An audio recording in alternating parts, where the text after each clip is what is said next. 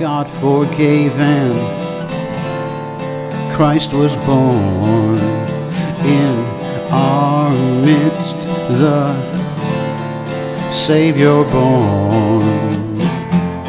He will smile and grow and play, and He will teach us how to pray.